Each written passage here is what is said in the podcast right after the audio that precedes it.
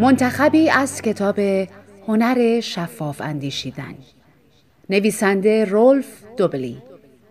مترجمان عادل فردوسی پور بهزاد توکلی علی شهروز. نشر چشمه. با صدای بهناز بستان دوست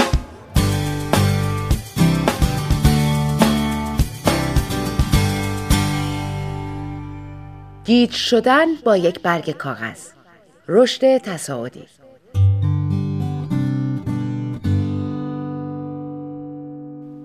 یک برگ کاغذ از وسط تا زده می شود. دوباره از وسط تا زده می شود و دوباره و دوباره این کار تکرار می شود. بعد از پنجاه بار تا زدن چقدر زخیم می شود؟ حدس خودت را بنویس.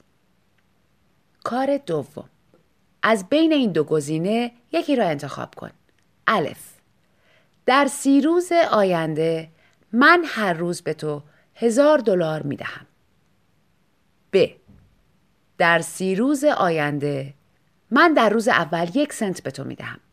در روز دوم دو سنت، روز سوم چهار سنت، روز چهارم هشت سنت و همینطور تا آخر. بدون آنکه زیاد به آن فکر کنی پاسخ بده. الف یا ب. آماده ای؟ خب اگر فرض کنیم زخامت یک برگه کاغذ چاپ تقریبا یک صدم سانتی باشد زخامت آن بعد از پنجاه بار تا زدن کمی کمتر از 96 میلیون کیلومتر خواهد شد. این عدد با فاصله بین زمین و خورشید برابری می کند. می توانی با یک ماشین حساب خیلی ساده از این حقیقت مطمئن شوی.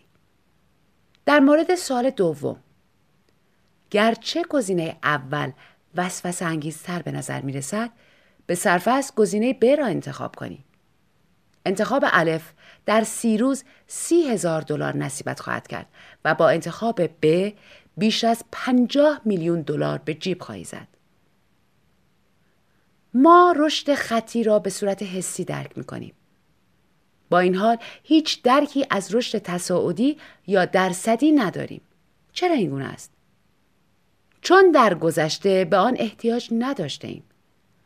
اغلب تجربه های اجداد ما از نوع خطی بوده. هر کس که دو برابر وقت صرف جمع کردن دانه ها می کرد درآمدش دو برابر بود. هر کس که به جای یک ماموت دو تا شکار می کرد دو برابر وقت برای غذا خوردن داشت. در عصر حجر مردم به ندرت به رشد تصاعدی برمیخوردند. امروز همه چیز متفاوت است. هر سال تعداد حوادث رانندگی هفت درصد افزایش می‌یابد. سیاستمداری این موضوع را هشدار می‌داد. رو راست باشیم.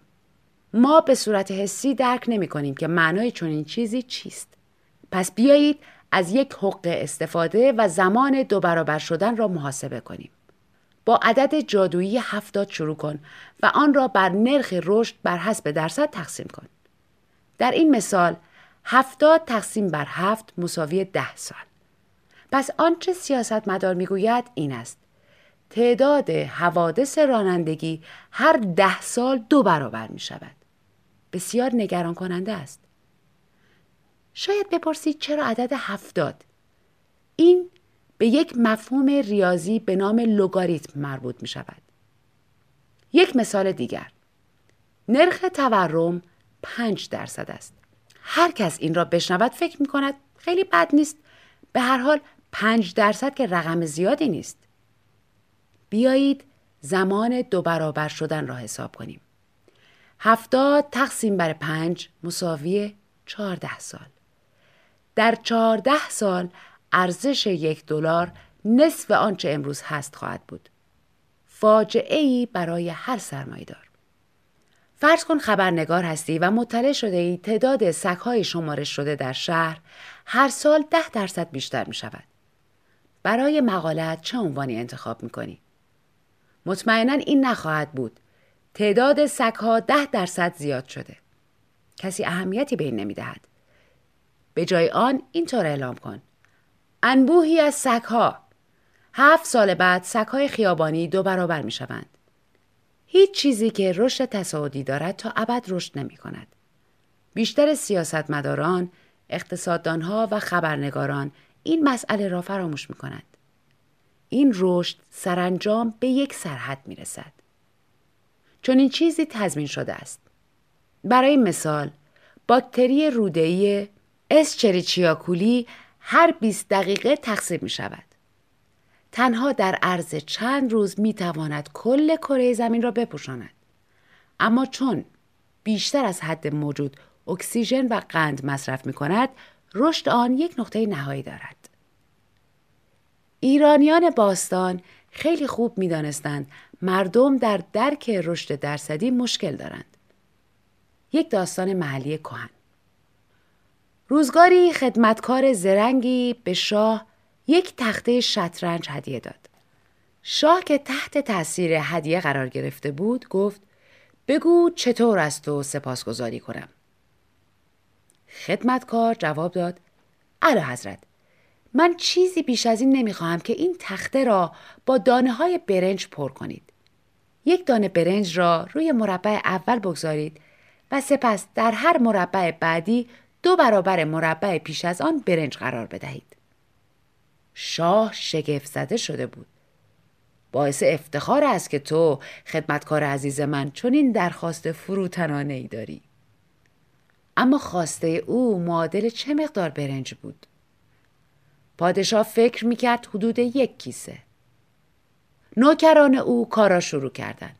یک دانه در مربع اول، دو دانه در مربع دوم، چهار دانه در مربع سوم و همینطور تا آخر. شاه متوجه شد برای فراهم کردن این مقدار کل برنج های روی زمین هم کفایت نمی کند. وقتی پای نرخ رشد در میان است به دریافت احساسی خود اعتماد نکن. بپذیر که درک درستی از آن نداری. آنچه واقعا به تو کمک می کند یک ماشین حساب است و برای نرخ رشدهای پایین عدد جادویی هفتاد.